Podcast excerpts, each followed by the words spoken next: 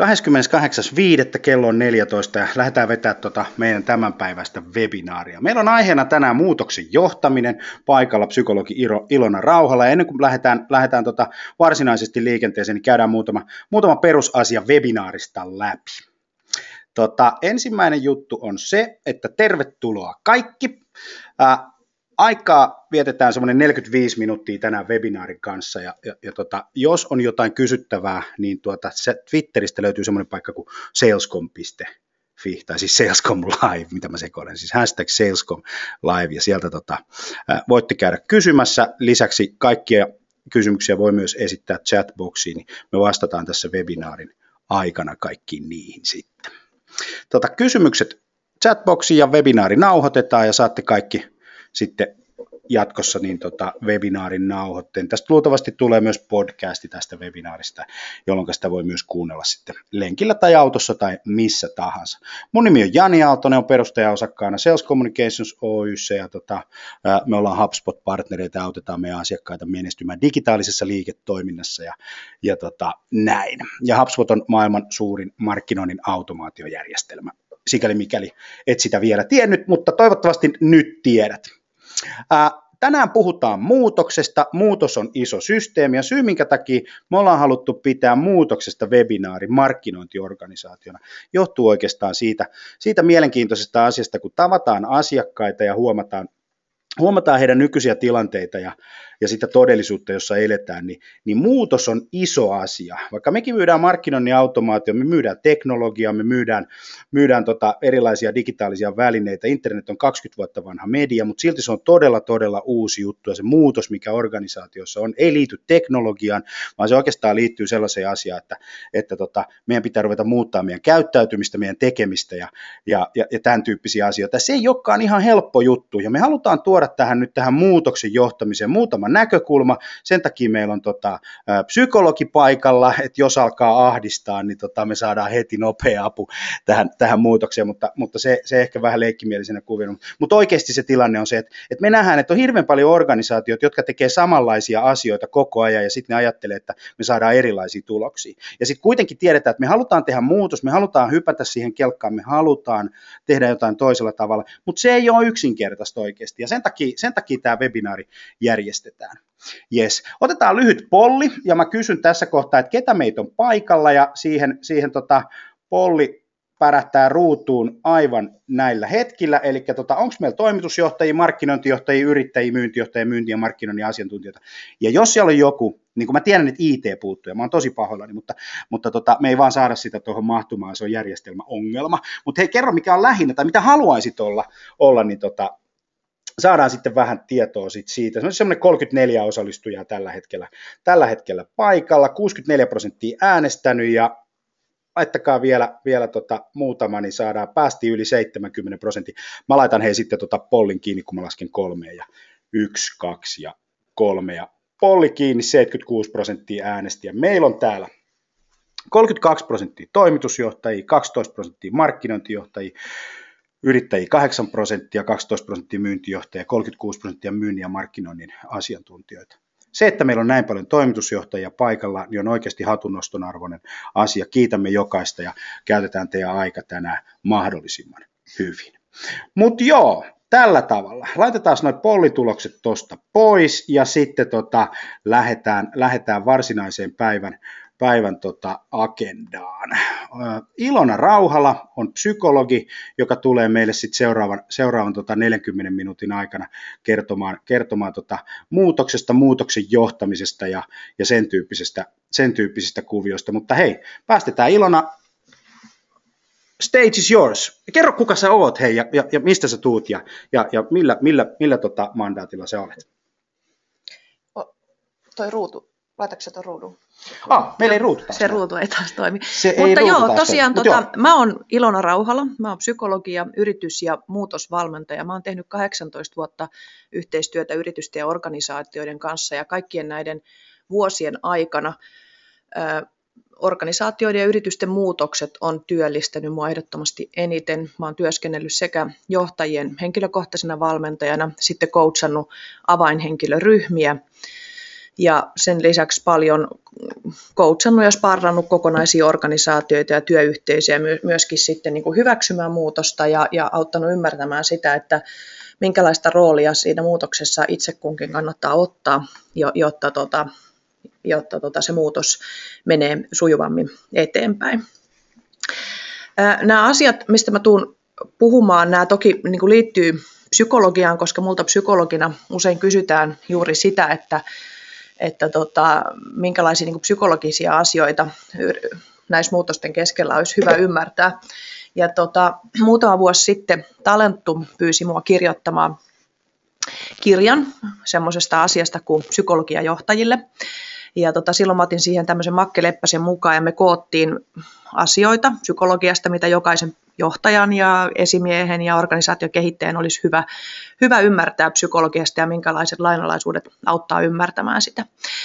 Se oli sen verran suosittu ja hyvä kirja, että me sitten oikeastaan heti sen perään kirjoitettiin toinen kirja, jossa me sitten keskityttiin tämmöiseen niin organisaation psykologiseen pääomaan. Nämä on ehdottomasti sellaisia kirjoja, joita jos nämä muutos, muutosasiat ja ihmisten johtamisasiat kiinnostaa, niin ne kannattaa lukea, koska tota, me ollaan saatu palautetta siitä, että ne, niissä on niin kuin ihmisläheisesti ja ymmärrettävästi selitetty näitä asioita.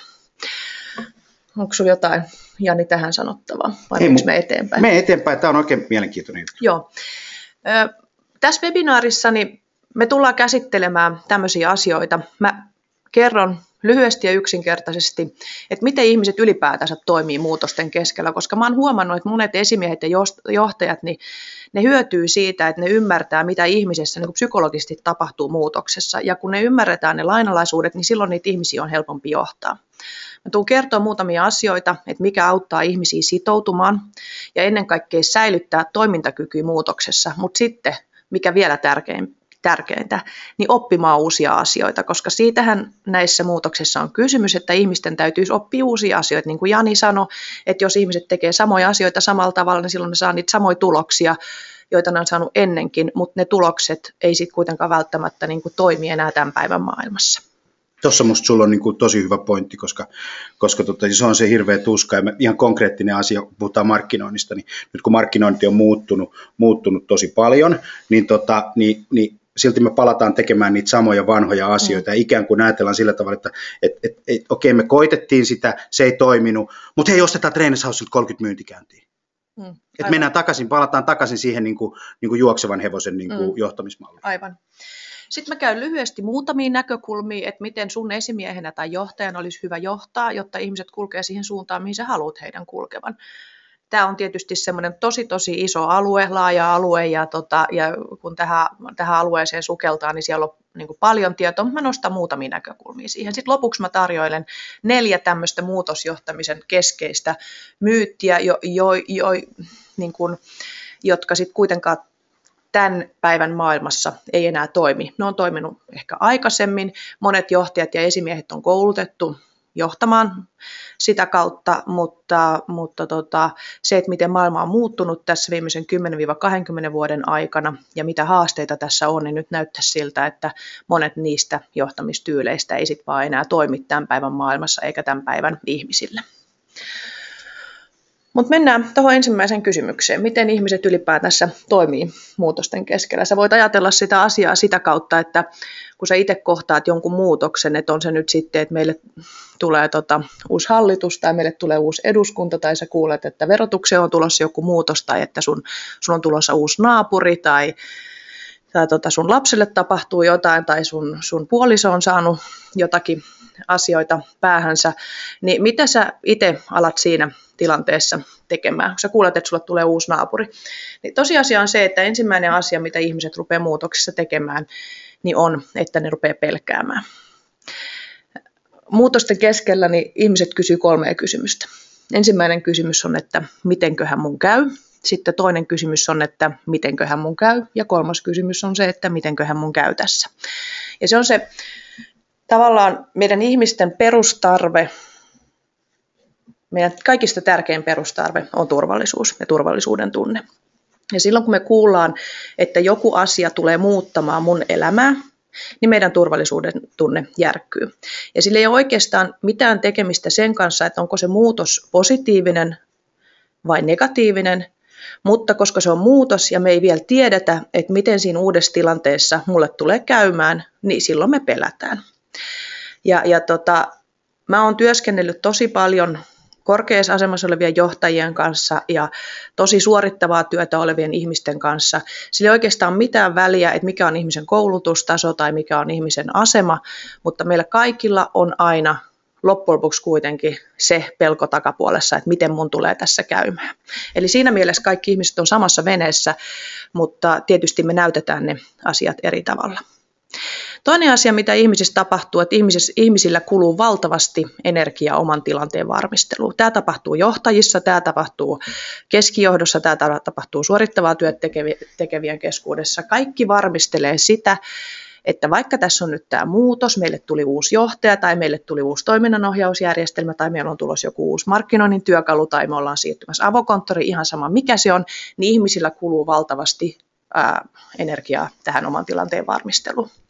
Ja silloin se kaikki energia on pois niiden uusien asioiden oppimisesta ja, ja sitten toisaalta sen oman, säilyttämi, oman toimintakyvyn säilyttämisestä. Eli ihmiset alkaa tavallaan niin kuin pitämään kaiteista kiinni. Jos sä mietit itse, mitä sulle tapahtuu silloin, että jos sä oot tilanteessa, että sun pitää pitää kaiteista kiinni, niin sehän ei ole sellainen tilanne, jossa sulla tulee välttämättä kauheasti uusia ajatuksia tai uusia ideoita, vaan se, se on fysiologisestikin semmoinen hyvin niin kuin jännittynyt olotila. Kolmanneksi ihmiset pyrkii tekemään enemmän sitä, missä he on hyviä, koska toinen perustarve, mikä meillä ihmisillä on, meillä kaikilla on perustarve tuntee itsemme merkitykselliseksi ja meillä kaikilla on tosi vahva perustarve tarve saada sosiaalista hyväksyntää. Ja me saadaan sosiaalista hyväksyntää sitä kautta, että me tehdään asioita, jos me ollaan hyviä, koska me kaikki halutaan saada hyvää palautetta. Niin silloin me tehdään niitä asioita, missä me ollaan hyviä. Ja tämä on yksi sellainen asia, joka estää ihmisiä tekemästä uusia asioita. Eli ihmiset välttelee niitä asioita, joita he ei vielä osaa ja joissa ne ei tiedä, että ne saa onnistumisen kokemuksia. Ja niin sen takia varmuuden vuoksi tavallaan ei tehdä niitä uusia asioita. Mä itse esimerkiksi huomaan sen, että mulla on aika hyvä itseluottamus, kun mä puhun näistä asioista suomen kielellä, mutta nyt mä oon huomannut sellaisia asioita, että enemmän ja enemmän munkin asiakkaissa, niin niissä ryhmissä, missä mä toimin, niin siellä on aina ulkomaalaisia jäseniä ja mua pyydetään pitää näitä asioita englanniksi. Niin mä huomaan itsessäni semmoista välttelykäyttäytymistä sen kanssa, koska mä koen, että mä en onnistu näissä asioissa samalla tavalla silloin, kun mä teen englanniksi tai silloin, kun mä teen suomeksi. Ja silloin mä niin pyrin tekemään tavallaan suomeksi asioita enemmän ja enemmän, mutta se ei sitten kuitenkaan välttämättä toimi, eikä se välttämättä niin kuin varmistaa, että mulla on sitten töitä tulevaisuudessa, jos mä en rupea tekemään niitä asioita uudella tavalla. Tässä on tämmöinen peruskaava, tämä on tosi tuttu monille tämä kaava, että miten ihmisen itsearvostus muutostilanteessa liikkuu. Monet on nähnyt tämän, tämän saakelin muutoskäyrän vaikka kuinka monta kertaa, mutta tätä kyseistä käyrää on hirveän hyvä tuijottaa, koska tämä vaan on niin totta. Ja nyt mä muistutan, että tämä käyrä tai tämä kuva tai tämä itsearvostus, niin tämä on ihan samalla tavalla kulkee silloin, kun se ulkoapäin tai, tai ympäriltä tuleva muutos on positiivinen tai kun se on negatiivinen. Mä valmennan paljon huippusuoriutuja ja tota, ihmisiä, jotka esimerkiksi esimerkiksi taiteilijoita tai esiintyviä taiteilijoita, jotka on osallistunut kilpailuun ja vaikka voittanut jonkun kilpailun niin heissä esimerkiksi näkee sen, että kun he on pyrkinyt jotakin kohti, vaikka vuosia, ja sitten he voittaa tai saavuttaa jonkun semmoisen, semmoisen merkkipaalun, mitä hän on odottanut, niin heidän tavalla identiteetti muuttuu. Niin yhtä samalla tavalla heillä tulee niin kuin järkytys siinä positiivisessa muutostilanteessa. Eli he tietyllä tavalla lamaantuu ja järkyttyy, koska he ei pysty käsittelemään sitä, mitä on tapahtunut.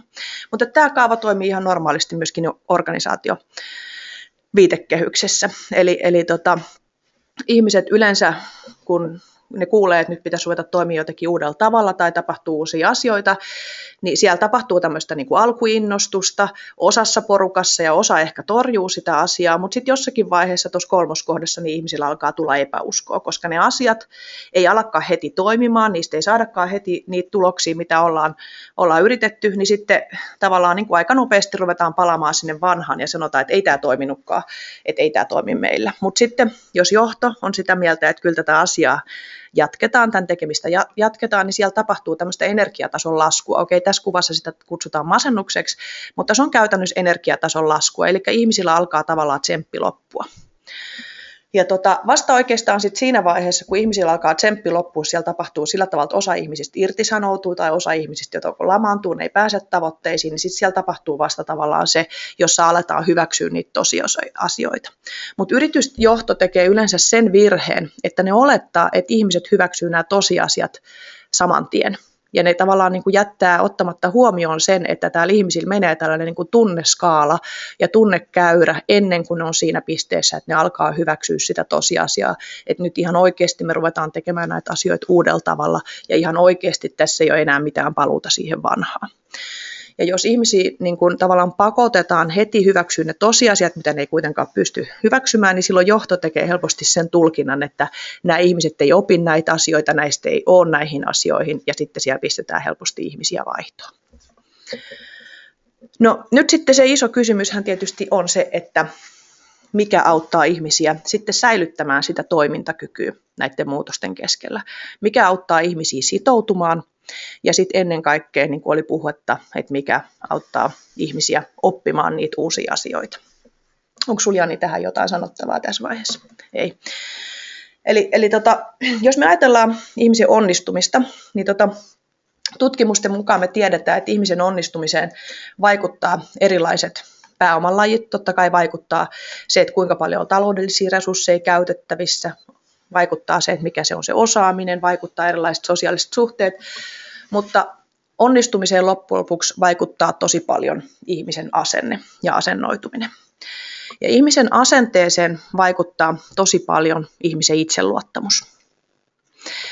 Ja, ja tota, silloin, jos ihminen tai kun ihminen luottaa itseensä, niin hänellä on semmoinen, joo mä pystyn asenne, joo mä haluan oppia tätä, joo mä voin panostaa tähän. Myöskin sellainen ihminen, jolla on niin kuin korkeampi itseluottamus, niin se kestää niitä takaiskuja paremmin kuin sitten ne ihmiset, joilla on matala itseluottamus.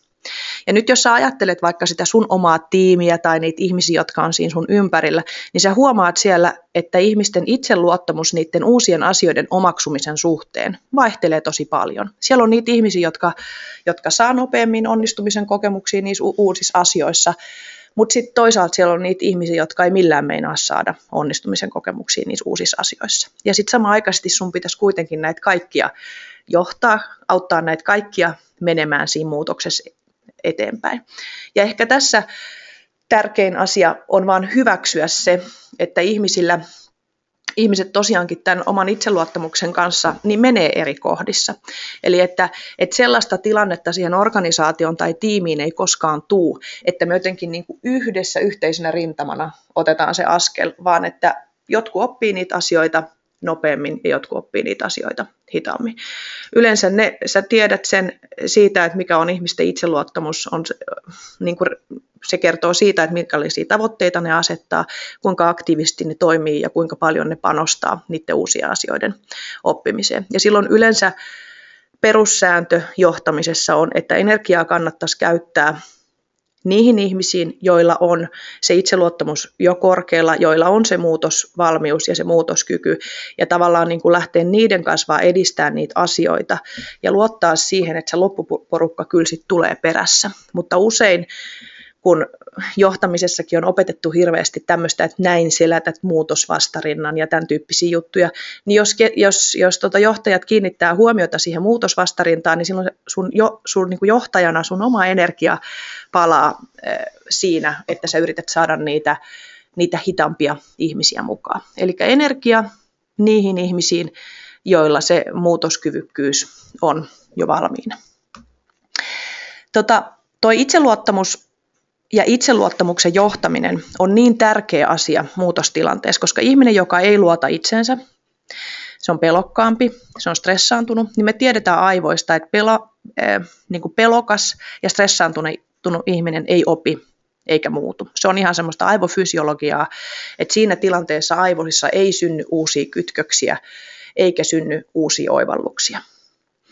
Ja, ja tota, sen takia nimenomaan se, että miten sä ymmärrät että sä siirryt johtajana ei niin kuin johtamaan niitä ihmisten suoritteita, vaan nimenomaan johtamaan sitä niiden itseluottamusta, koska se hyvä itseluottamus sitten vaikuttaa siihen, että ihmisillä alkaa tulla myöskin niitä suoritteita.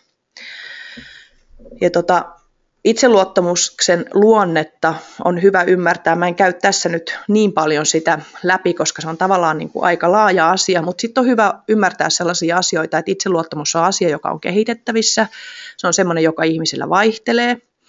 Se on myöskin tämmöinen niin sanottu domain-spesifi. Eli tarkoittaa sitä, että samalla ihmisillä saattaa olla yhdellä alueella hyvä itseluottamus ja sitten taas toisella alueella huono itseluottamus. Ja sitten kun tulee niitä onnistumisen kokemuksia, niin se itseluottamus paranee. Sitten toiminnan kannalta, niin tota,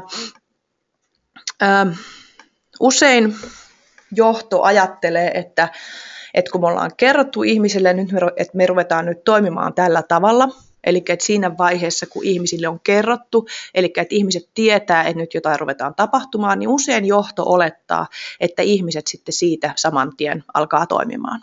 Eli hyvä esimerkki siitä, että ihmiset kutsutaan auditorioon tai niille pidetään joku, jonkun uuden launchataan joku uusi toimintatapa ja sitten ruvetaan odottelemaan, että no niin, nyt ne ihmiset toimii. Ja sitten vähän ajan päästä ihmetellään, kun kukaan ei ole alkanut toimimaan sillä tavalla. Nyt hyvä kysy vaikka tämä nyt, että Jani myy tätä HubSpottia ja sinne on sitten otettu se HubSpotti ja tota, nyt pitäisi ruveta blogaamaan ja nyt pitäisi ruveta tuottaa sisältöä ja innoissaan on tehty ja sä oot kertonut, että nyt ruvetaan näin tekemään. Sitten se parin viikon päästä tai parin kuukauden päästä, että ei juman kiuta, että niin kuin jätket ja mimmit niin kuin tekee ihan samoja asioita, mitä ne on tehnyt ennemminkin ja kukaan ei ole ruvennut tuottaa tuottaa sisältöä, kukaan ei blogaa, ne keskustelee siitä, että miksi mun pitäisi mennä sinne sosiaaliseen mediaan ja tämän tyyppisiä asioita.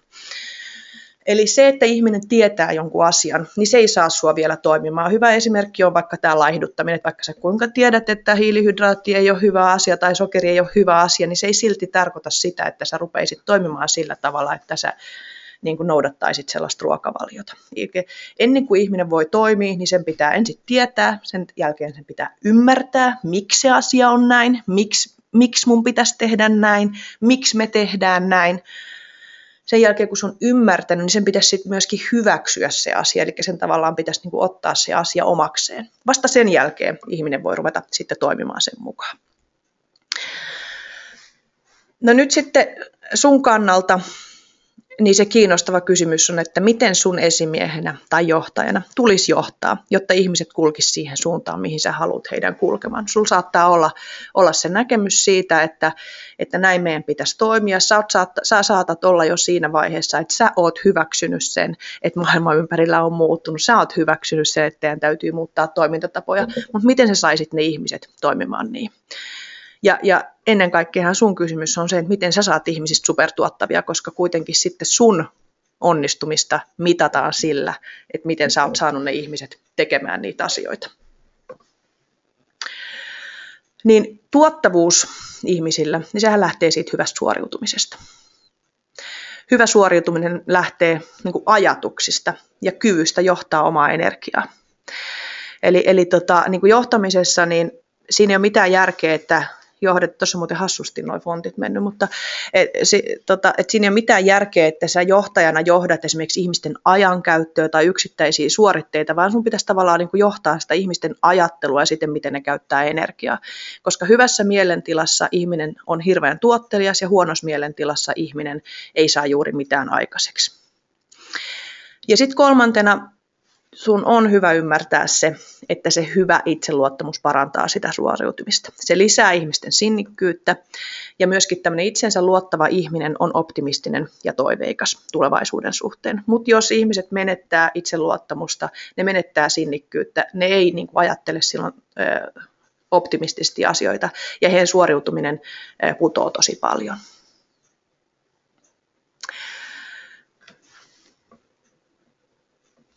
Ja tota, ehkä se yksi tärkein asia on se, että, että kun aina puhutaan niin tämmöisestä niin vision merkityksestä tai sen, että tuossa mä aikaisemmin sanoin, että, että tota, ihmisten pitäisi ymmärtää, miksi meidän pitää tehdä näitä asioita, niin silloinhan se tarkoittaa sitä, että sun johtajana pitäisi niin kuin luoda sellainen innostava visio ja kuva siitä tulevaisuudesta, niin se tarkoittaa sitä, että sun täytyisi myöskin itse oikeasti nähdä, että mitä siellä tulevaisuudessa on. Usein, useissa tilanteissa niin johtajat ei välttämättä itsekään näe, että mitä siellä tulevaisuudessa on. On hirveän vaikea innostaa ihmisiä sellaiseen tulevaisuuteen, mistä sä et itse ole innostunut. Eli jotta sä näet sen, että mitä siellä tulevaisuudessa mahdollisesti, mahdollisesti on, niin se tarkoittaa sitä, että sun täytyy käyttää paljon aikaa ja ajatella sitä, tavallaan sparrauttaa omia ajatuksia niiden ihmisten kanssa, joilla on niitä näkemyksiä siitä, että mihin maailma on menossa ja mitä se tarkoittaa sun liiketoiminnan kannalta.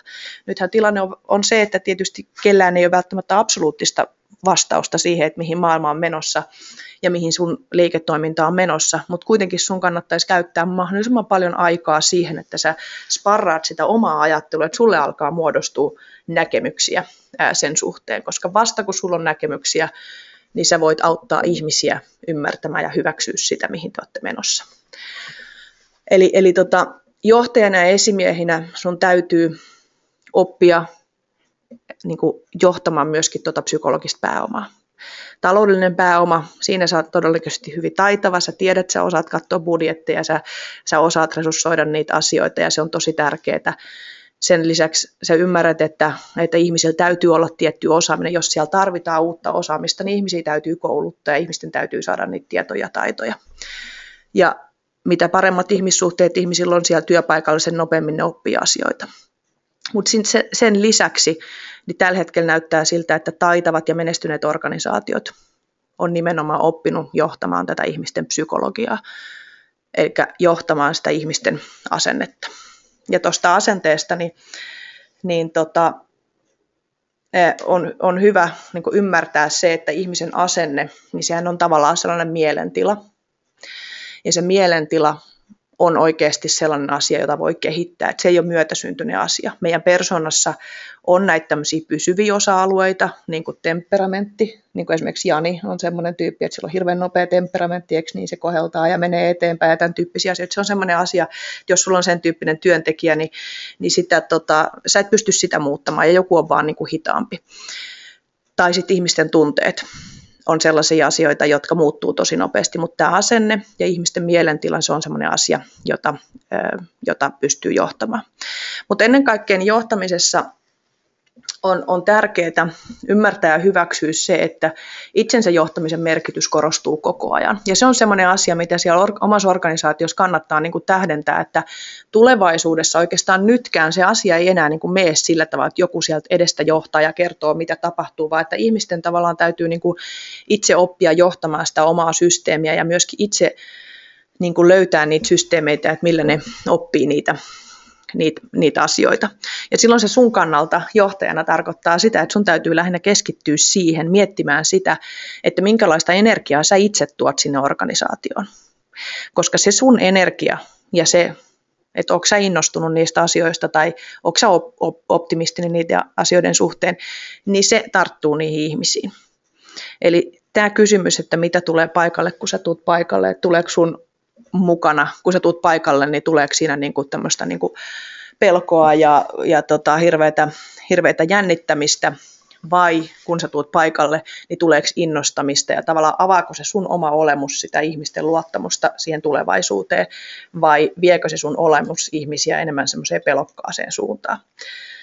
Ja, ja tota, jos sun oma olemus vie ihmisten olemusta pelokkaaseen suuntaan, niin se on oikeastaan ihan sama, mitä systeemeitä teillä on käytössä, koska ihmiset ei pysty ruveta käyttämään niitä, koska ne on henkisesti jumissa.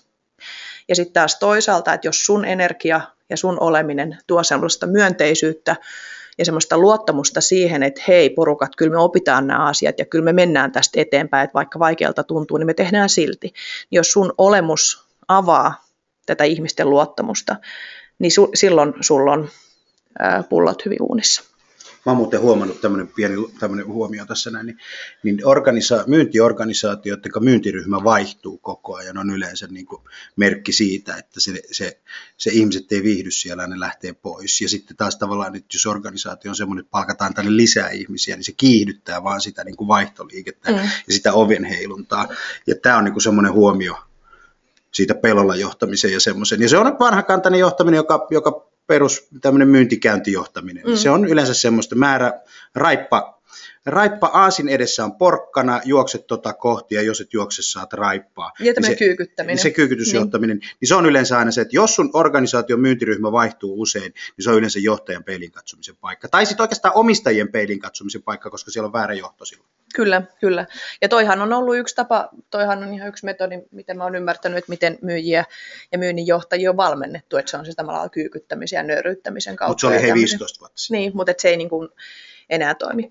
Eli pointti on se, että ainoastaan, että löydetään niitä käytäntöjä, mitä me yhdessä työskennellään niiden asioiden eteen, niin me pystytään tuottaa organisaatioita lisäarvoa.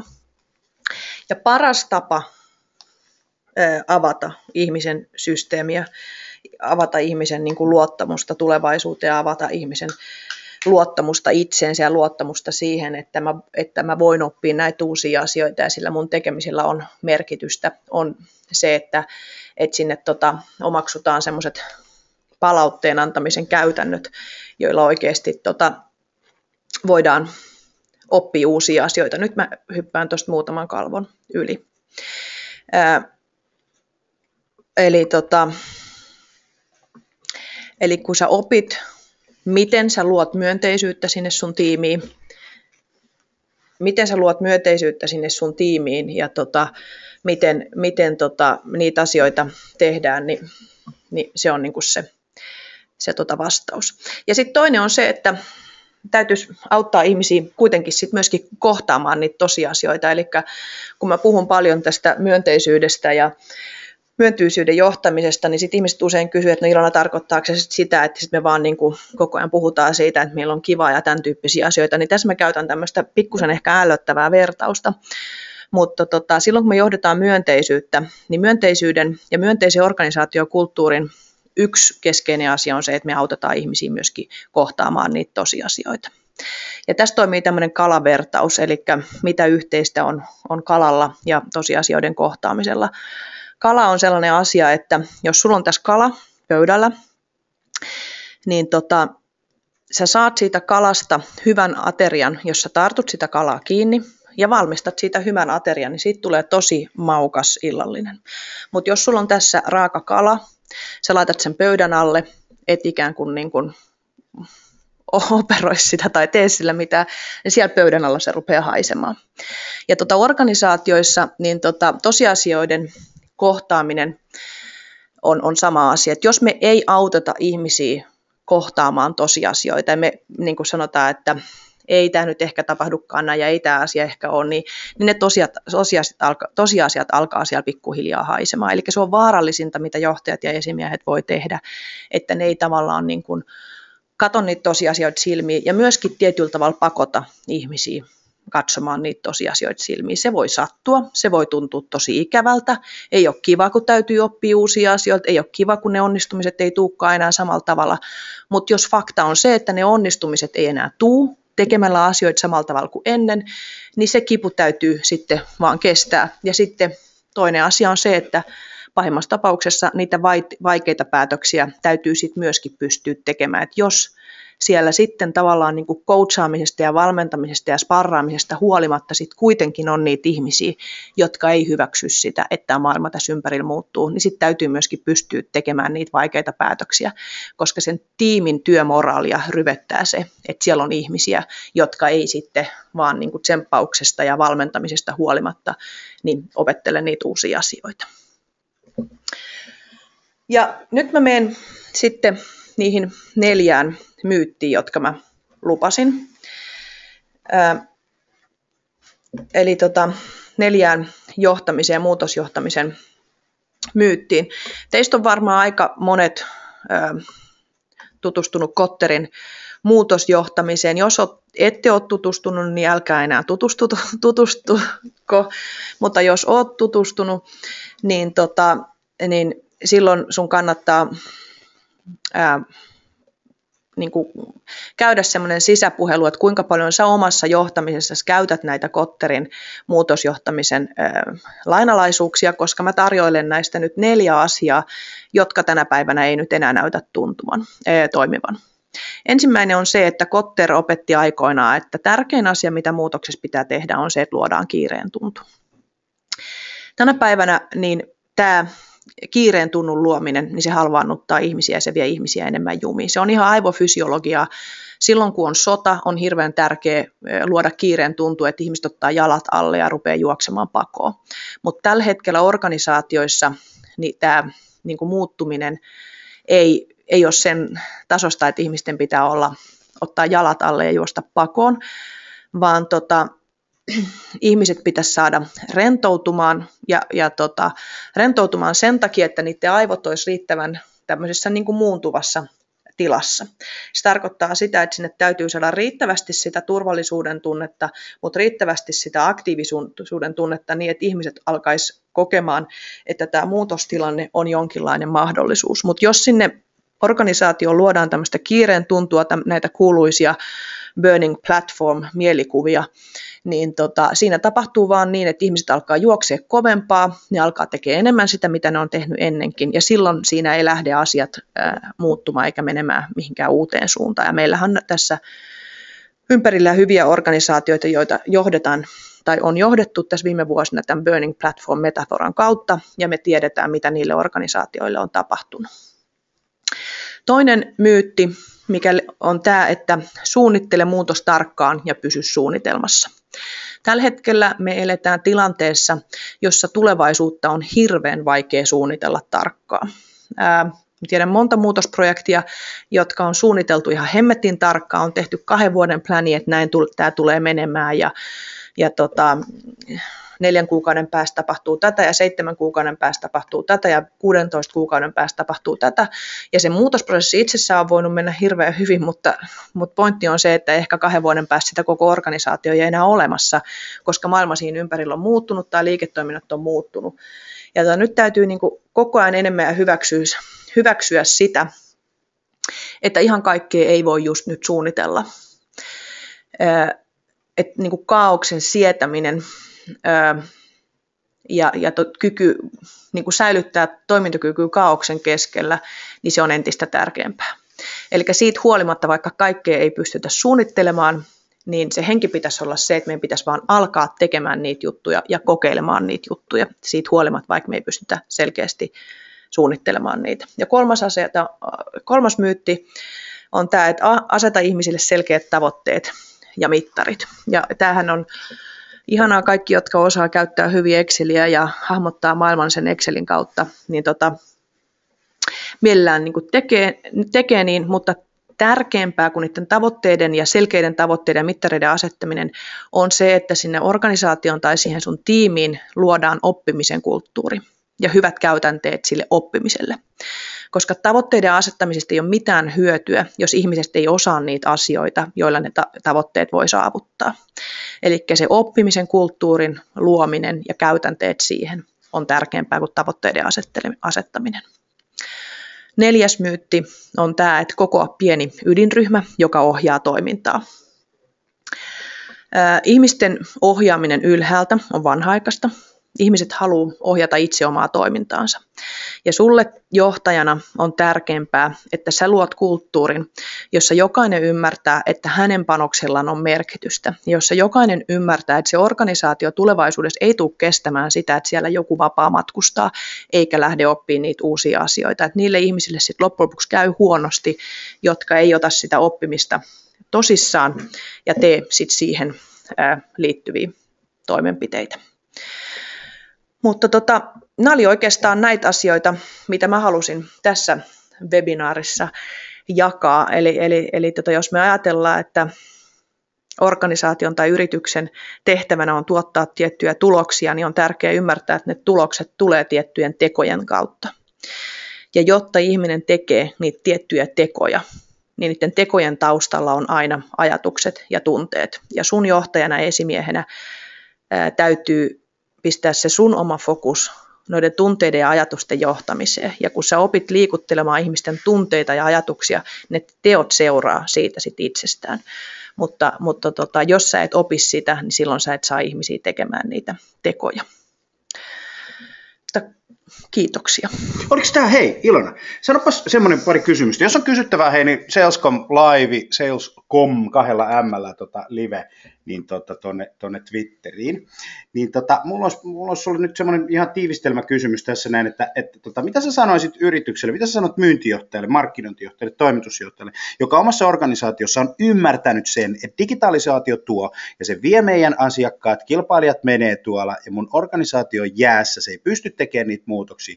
Mun, tämä on iso kysymys. Mun myynnin ja markkinoinnin kokonaiskustannukset johon me lasketaan siis henkilöstökustannukset mukaan, ei vaan niitä ulkoisia kustannuksia, softaa ja kaiken näköisiin muihin, on vaikka, vaikka 4 500 000 euroa. Siis jos me katsotaan niin kuin koko, koko investointi, siis ihmisten palkat, ihmiset, kaikki, koko, koko systeemi, niin se on useita satoja tuhansia organisaatioita, jo organisaatio, joka vaihtaa miljoonaa euroa, niiden myynti- ja markkinointikustannukset 3 400 tonnia.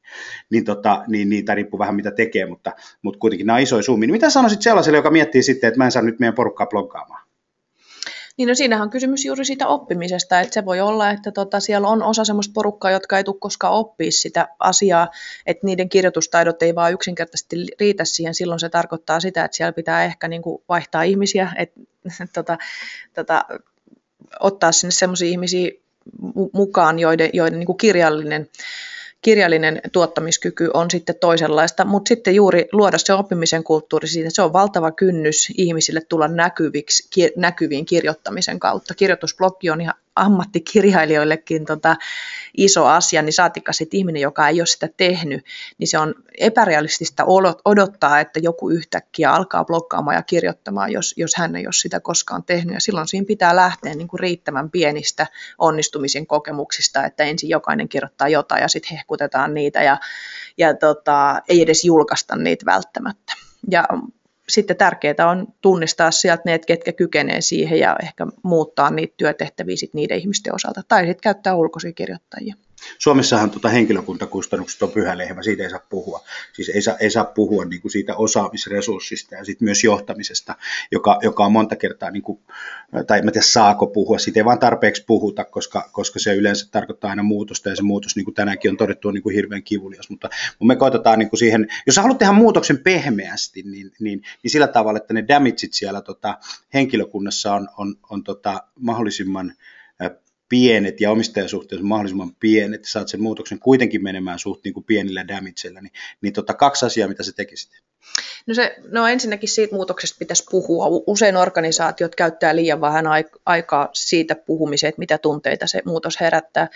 Mulla on paljon asiakkaita, että jotka sitten kun me ollaan järjestetty tämmöisiä tilanteita, missä ihmiset on saanut purkaa niitä asioita, mitkä niitä pelottaa, mutta sitten toisaalta myöskin ne ihmiset, jotka on innostuneet siitä, niin on saanut kertoa, kuinka paljon se asia niitä innostaa, eli niille tunteille on annettu tilaa.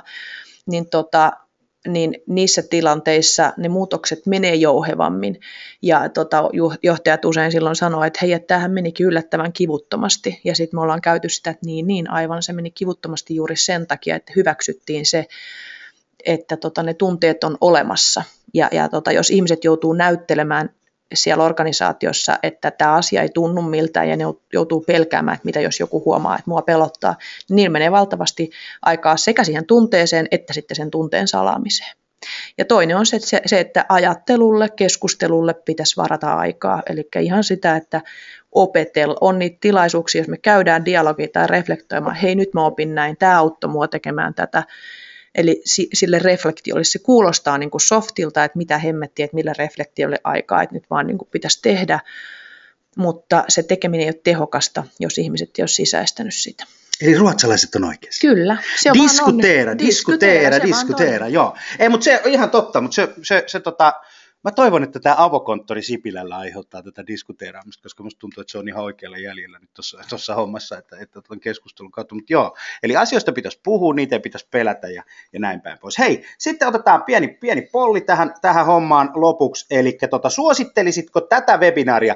Tämä on avoin yhteiskunta. Me, me toivotaan, että meidänkin asiakkaat näyttää tota, ää, tota, ja ottaa esimerkkiä siitä, että annetaan palautetta, ollaan rehellisiä ja, ja näin päin pois. Niin anta, tota, suosittelisitko tätä webinaaria organisaatiossa ystävällesi saat äänestää. Muista painaa hei sendiä, että saadaan meille, meille tänne tota, ää, sitten niin ää, noi tulokset. Se on, se on loistava systeemi. Nyt on semmoinen 60 pinnaa antanut äänen. Mä lasken kolmen, laitetaan polli kiinni. Päästäänkö yli 71, 2 ja 3. Yksi vielä. yes, 71 pinnaa on äänestänyt ja, tota, ja, ja sitten, sitten tota, tilanne on se, että, että tota, 12 prosenttia antaa, antaa tota, antaa tota, ei-vastauksen, mutta 86 prosenttia. 88 prosenttia on sitä mieltä, että hei, webinaari oli, webinaari oli aivan tota, ää, loistava. Ää, hieno, hieno juttu. Oikein paljon Ilona, Ilona kiitoksia. Onko sulla jotain, mitä sä haluaisit vielä tota, ää, sanoa, sanoa tota, tähän webinaarin lopuksi? Päästetään porukka ihan justiinsa tuonne tonne työpajan ääreen. Niin, siis muutosten johtaminen on ihan mahtavaa, että että tota, muuto, muutoksissa on valtavasti energiaa ja kun tavallaan siitä muutoksen johtamisesta innostuu myöskin siitä psykologisen, psykologiselta kannalta, niin siitähän tulee valtavan mielenkiintoinen matka. Yes, hei, loistava, loistava systeemi. Ihan muutama, muutama tota, mainos. Kiitos Ilona, että sä tulit paikalle. Tämä oli todella tärkeä kuvio. Meillä on syyskuussa yhdessä HubSpotin kanssa Inbound-koulutus, jossa, jossa tota, mukana on tämmöinen henkilö tuolta HubSpotilta, joka on Senior Inbound Marketing Consultant Warning Taylor, joka tulee pitää kahden päivän koulutuksen markkinoinnista, markkinoinnin johtamisesta sekä markkinoille sekä, sekä sitten tota, johdolle. Ja Early Bird-hinta on voimassa tota, juhannukseen, juhannukseen kokoukseen saakka. Siellä on Bootcamp markkinoille ja sitten ylimmälle johdolle on Executive Summit, joka kestää koko päivän. Muistutan, että kuunnelkaa meidän, meidän kasvupodcastia, se löytyy iTunesista sekä SoundCloudista. Loistava, Jani Virtanen oli muuten tota, tänä, tänä aamulla, se tulee tonne kohta. Ilonan tämä muutossysteemi tulee sinne kohta ja sitten ensi viikolla puhutaan vähän markkinoinnin automaatiosta, salescommunications.fi, voit käydä äänestämässä ja sitten B2B-verkkokaupan mahdollisuuksista puhutaan yhdessä maksuturvan kanssa sitten tota 9. päivä 6. kello 14. Erittäin hyvää loppupäivää, kiitos ja mukava, että olit paikalla loppuun saakka. Kiitti, moi!